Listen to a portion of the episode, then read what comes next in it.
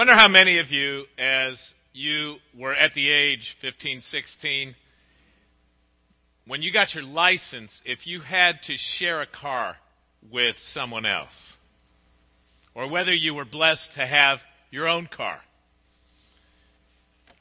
When I turned 16, I had to share a car with my brother and my mother. And it was very, very tricky.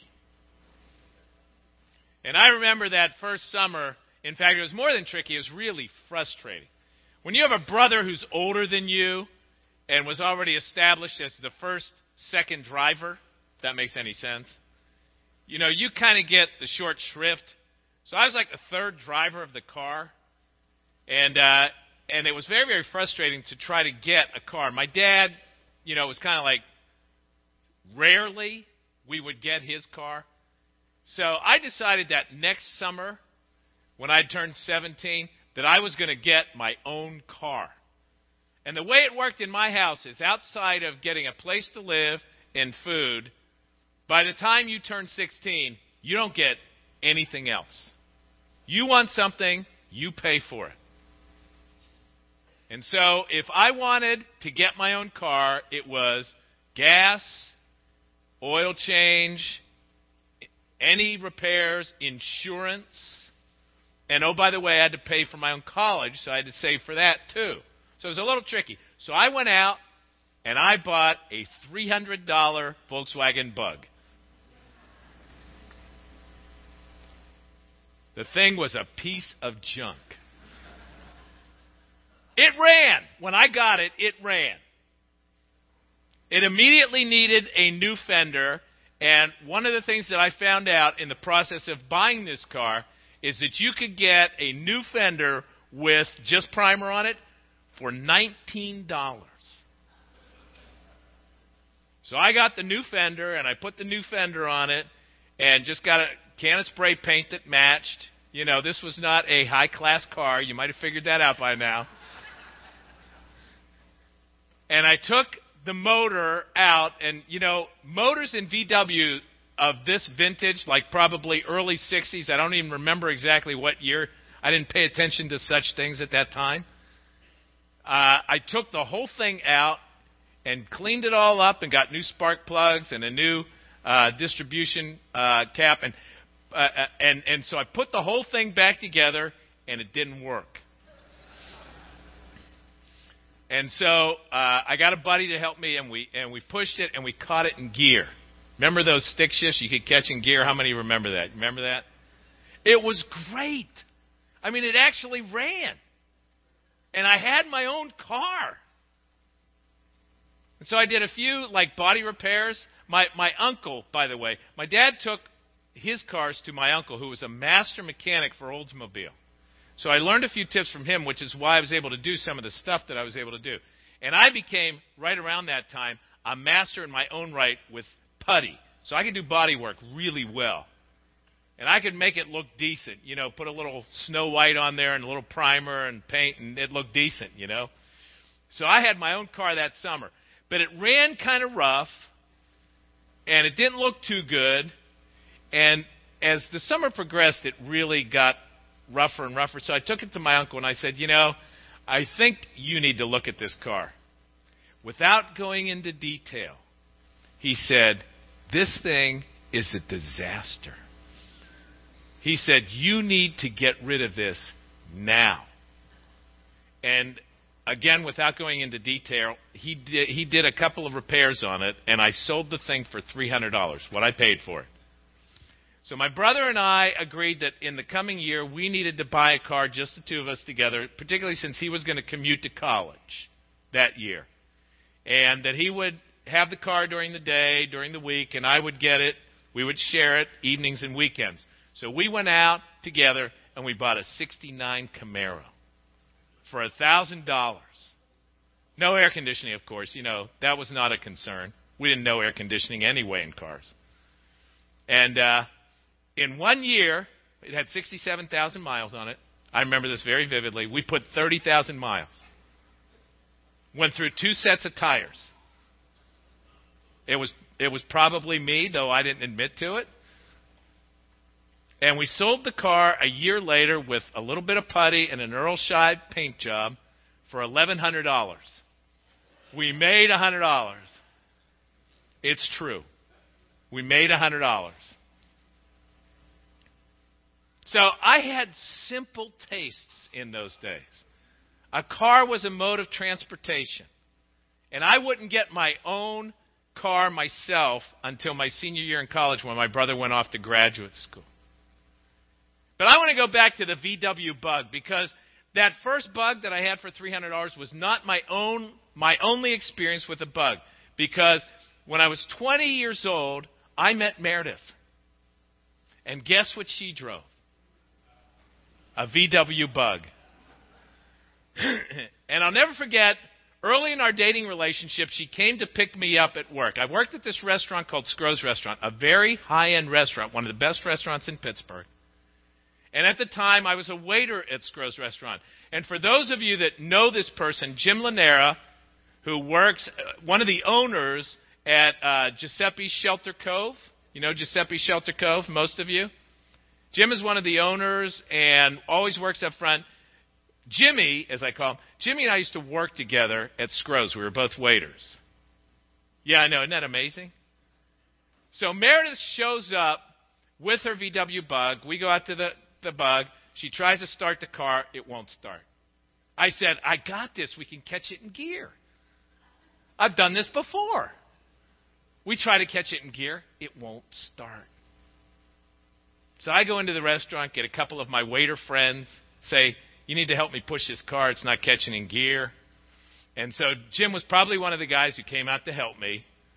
And so we tried to start this car. I'm kidding you, not uh, probably half an hour to an hour. We couldn't get it started. One of my friends had the wise insight of saying, Does this car have gas in it?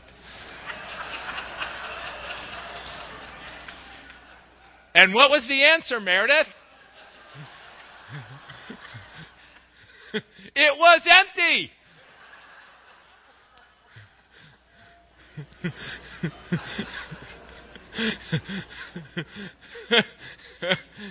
True story. so we learned something else. If you're going to catch a car in gear, it needs to have gas in it. One other, one other story about our VW bug. Meredith and I eventually were married, in spite of that story, and um, and we lived in a one-bedroom apartment uh, on the edge of Mount Lebanon, which was a very nice area in Pittsburgh, and our rent was $188 a month, if you could believe it. And we had a one-car garage, and we decided together we would get rid of my Malibu Classic, and we would keep her Volkswagen Bug and keep it in this one-car garage. And one winter evening, we were going out, and her car wouldn't start. So what did we do? We caught it in gear, and we actually did. she got in the car, and I pushed the car, and we're flying down this street, and it's slushy everywhere. It's a winter evening. And so I'm pushing the car, and she starts, and she takes off, and I slip, and I go right down. I was okay. But my wedding ring bent. And to this day, it is still bent. It's a good memory. Yes, it is. Actually, I didn't want to pay to get it straightened. Between the two of us, we were making twenty thousand a year, and it was just an unneeded expense. And we were content as anything during those days. You know, in fact, I look back during all that time. You know, during high school and college. And I'm sure that I had my ups and downs during that time. But by and large, I was content. And it's interesting because I was reflecting on this. Meredith and I were actually talking about it because Nathan preached a sermon last week. And he said most people during this time of year, when we're thinking about Christmas and Jesus coming. You know, most people, when they hear the sermons that they hear, are thinking of one of two things. They're thinking about that they really are experiencing the peace and the joy, or they're wrestling with the sin that Jesus came to deal with. And it's not, don't misunderstand, it's not that all of us aren't dealing with sin in our lives, because we all are, because we're all imperfect, and we live in a fallen world. That's not the point. But some people, they're really wrestling with some sin and some struggle. And Meredith and I were talking about, we're back at that place, you know, like the early days of our life and marriage, where we really are experiencing that peace and that joy and that contentment in our lives. Maybe it's because the kids are gone. I don't know. but we're at a good place. And if you really think about the Christmas story and what Jesus, when we hear the promise of the angels in his coming, peace on earth, goodwill towards people. That that's the promise. And if you really look at and see what's going on in the world, and possibly even in your own life, and especially around the holidays, people are running around. And they're trying to find the right gift, or they're trying to find that peace and contentment, and looking good, and making all the parties, and having everything and making sure everybody in their family is okay and feeling good. And everything's good. Or they look around at the world and they see the terrorism and the struggles and they're worried about the economy as always.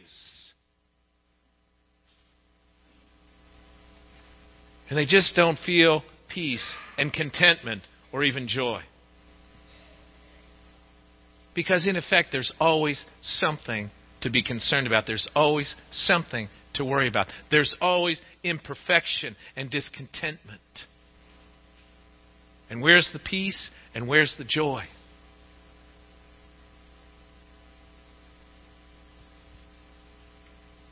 I mean, because that's the promise.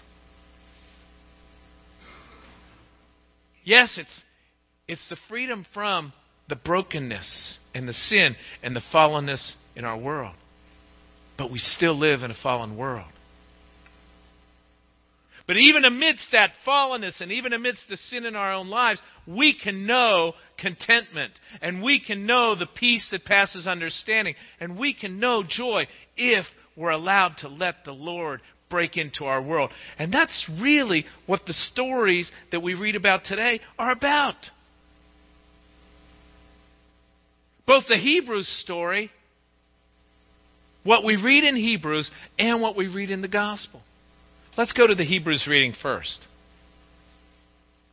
Because what we see in the Hebrews reading is referring back to the days of, there's references actually to the Psalms, to Isaiah, to the prophets about people are doing their sacrifices and their religion and their religiosity thing.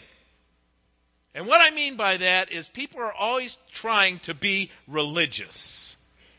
They're doing their sacrifices, they're being good people, they're following the law as if that's going to earn their way to be good, good enough, good in their own eyes, good in God's eyes, whatever it is.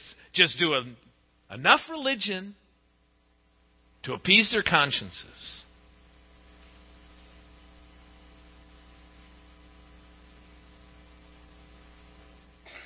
That's not faith. That's not faith. Do you really think that's why Jesus came?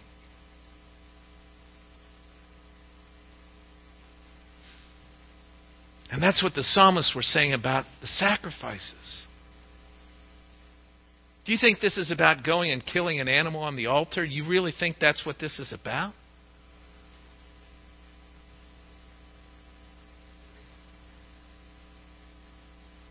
Your lives are broken. If you really understand. This world is broken if you really understand. My VW, my 300 VW bug, it was broken. I didn't understand it at first. I thought it was a good car. I should have known better. A $300 VW bug? I probably wasn't too smart about cars at that point. And when I took it to my uncle, I learned because he knew. He was a master mechanic. See, when we try to play with things our own way in our own eyes, we can convince ourselves, you know what, we're okay. We're good. We just play a, a little religion. You know, kind of follow the commandments, make it up as we go, be a good person. Do it the world's way. I mean, geez, that's easy, isn't it?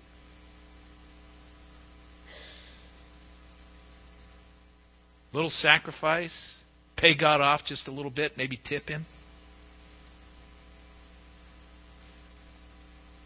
That's not faith. That's not trust in the Lord. Because the world is broken and our lives are broken, and it's called sin. That's why Jesus had to come. He didn't come for sentimental reasons. He didn't come just to be a model, a symbol. You misunderstand why Jesus came if that's what you think.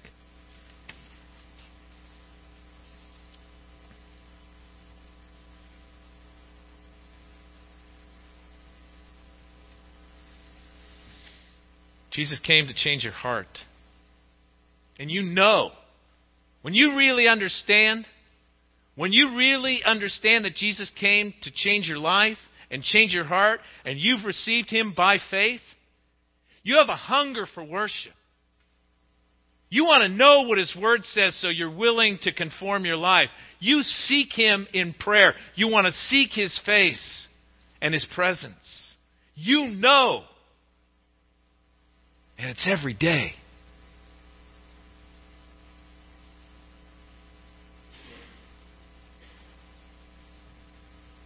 That's what we're talking about.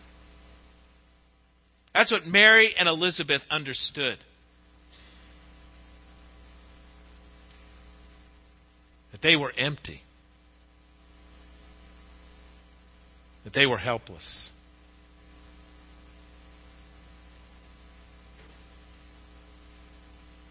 They were broken. Secondly,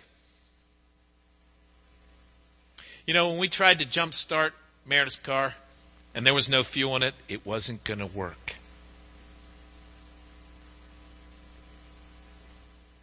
We need the right kind of fuel, and it's not just, you know, whatever kind of fuel. And the kind of fuel that the world offers you isn't going to cause your life to run the way you need it to run. Because there's all kinds of offers out there to fill you up. Do you recognize that?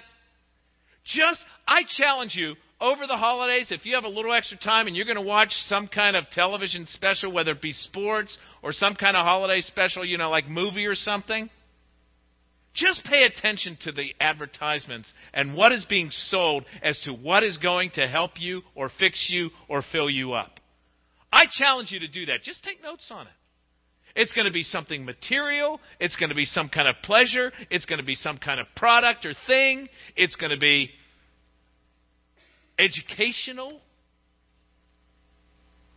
It's going to be success. It's going to be retirement. It's going to be your portfolio. It's going to be your home. It's going to be your car. But it's not going to be Jesus Christ or have an eternal picture to it. I guarantee you. Because that is the fuel of this world.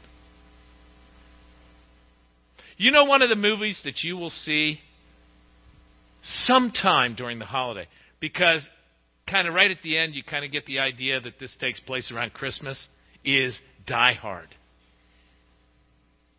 Right? Remember Die Hard? Right at the very end, what song do you hear? Do you remember? Oh, the weather outside is. Right? You remember that?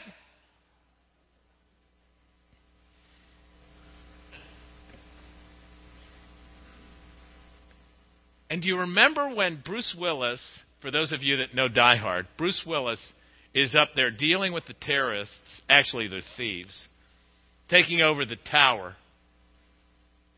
And he finds some food. He's starving. He finds some food. What food does he find? No, not candy bar. Twinkies. Right? He finds Twinkies. Let me ask you a question. If you had a steady, steady diet of Twinkies, exactly.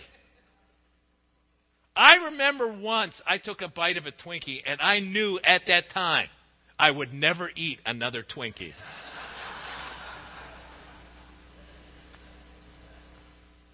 and I like sweet things. Okay? It's not that I don't like sweet things. And you know, this is the good stuff in Twinkies, by the way wheat flour, sugar, corn syrup, not niacin, high fructose corn syrup, eggs, shortening, and then the rest of it, if you go to Wikipedia, it says, and others. and the guy in the movie actually reads the others, and it sounds horrible. Okay? Now, if you had a steady diet of Twinkies, you know that that's not the fuel that you want to be a healthy person, right? That's what the world offers you for your soul. In order to feel good about yourself, in order to be successful in the world. But I guarantee you, it's not going to be the kind of peace that God offers. I guarantee you it's not the kind of joy and contentment that you're looking for ultimately because it's all fleeting. It will all ultimately leave you empty. It's why there is so much brokenness and broken relationships and problems and struggles. That's why there is so much dishonesty and dysfunction in the economy in politics.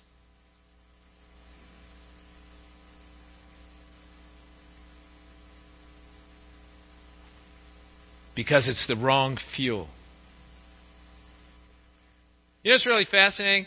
We hear so much about education and success being the answer, right? You know the San Bernardino couple that did the massacre? They were well educated, affluent, and unknown to the police. In fact, he worked for the government. Did you know that? Kept an arsenal of guns at home and practiced at gun ranges. He was the jihadist next door. Make you feel safer, more secure? See, if you're looking for security and peace in this world, doesn't exist.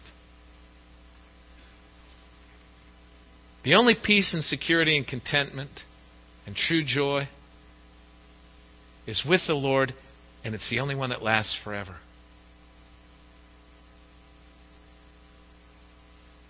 And He's the only one that has the power to bring it to your heart and change you.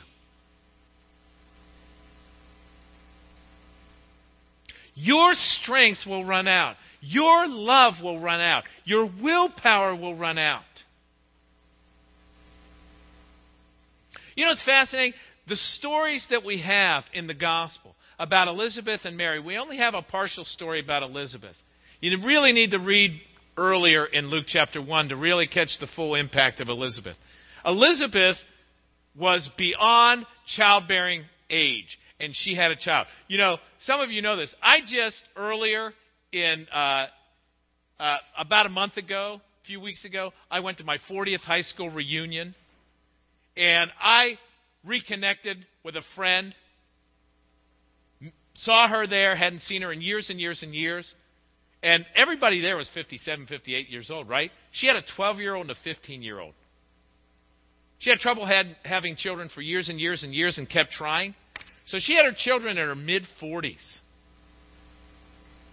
I'm not sure I could do that.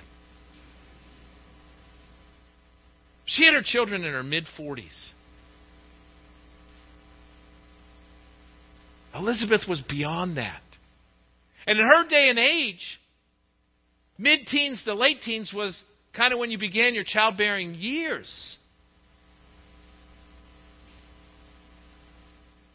But because of God's power and intervention, she knew. See, she had shame. God took away her reproach, as the scripture says. And because of God's power coming upon her, she bore John the Baptist. What happened to Mary was impossible apart from the power of the Holy Spirit coming upon her. Now, what's fascinating about these two women, if you really juxtapose them next to each other, is you've got Elizabeth whose shame was taken away, and then you got Mary being pregnant, who was a virgin, and she was shamed because she was a virgin getting pregnant. The Holy Spirit really has a funny sense of humor, don't you think? See, we always want the Holy Spirit to be predictable. We always want it to be the way we want it. We always want it to be comfortable and easy. We always want it to work out the same way for us. And it doesn't because the Holy Spirit is not predictable. He does what He wants. It's always good. All, he always works it out for our good and for the good of those around us.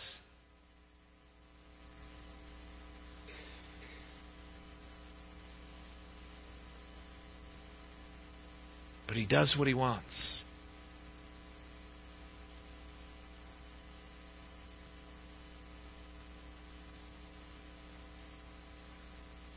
Elizabeth could not have made that happen.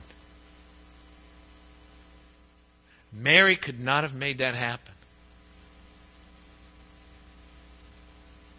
The Holy Spirit moved over creation, and creation is incredible.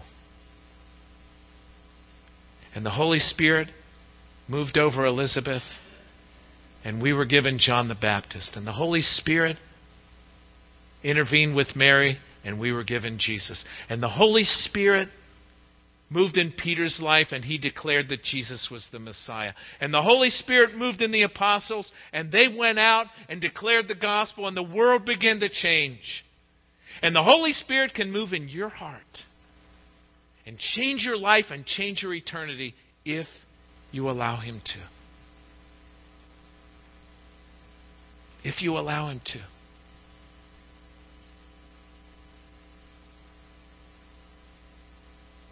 See, because we live in a broken world.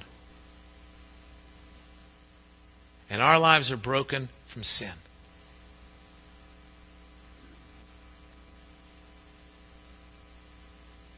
And we constantly are fed from our culture the wrong stuff.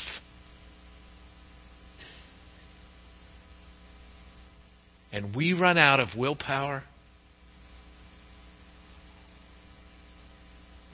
and the ability to love with God's love. Jesus came as a helpless child. Just like Elizabeth was helpless. Just like Mary was helpless. Jesus came as a helpless, humble, poor child. Not educated in the finest schools, not well heeled, not wealthy, not in a position of power. He came as a humble, poor child, a carpenter's son. And by the way, he didn't come to be a victim. A victim is a different kind, a different way of exercising power, I might add. He came as a servant to do something for us that we couldn't do for ourselves, to die in our place for our sin, so that we might have what we need. We might have the power to be transformed and be filled with His Spirit. He was born in a manger. He was born for a cross. He's the master carpenter, the master mechanic, if you will, to fix our brokenness.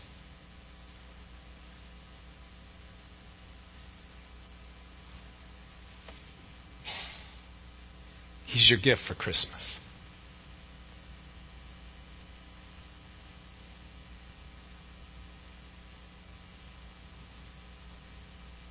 And it's your choice. Let's pray.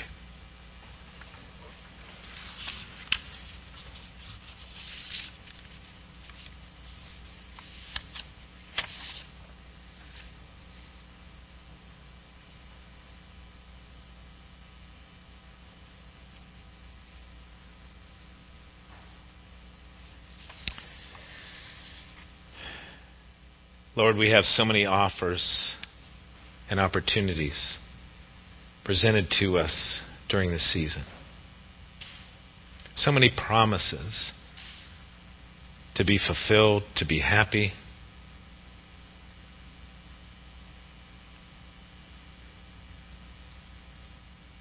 And Lord, you sent your Son to be the gift that changes us that brings us true peace, incredible joy, and for all eternity. Lord, we're broken, and our world is broken.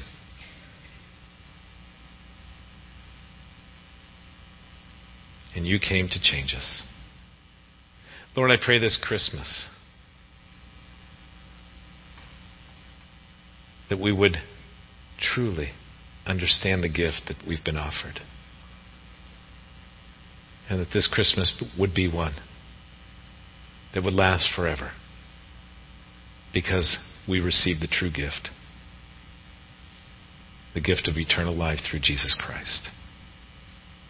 Your gift for us. Born in a manger, born for a cross. And we pray this in his precious name. Amen.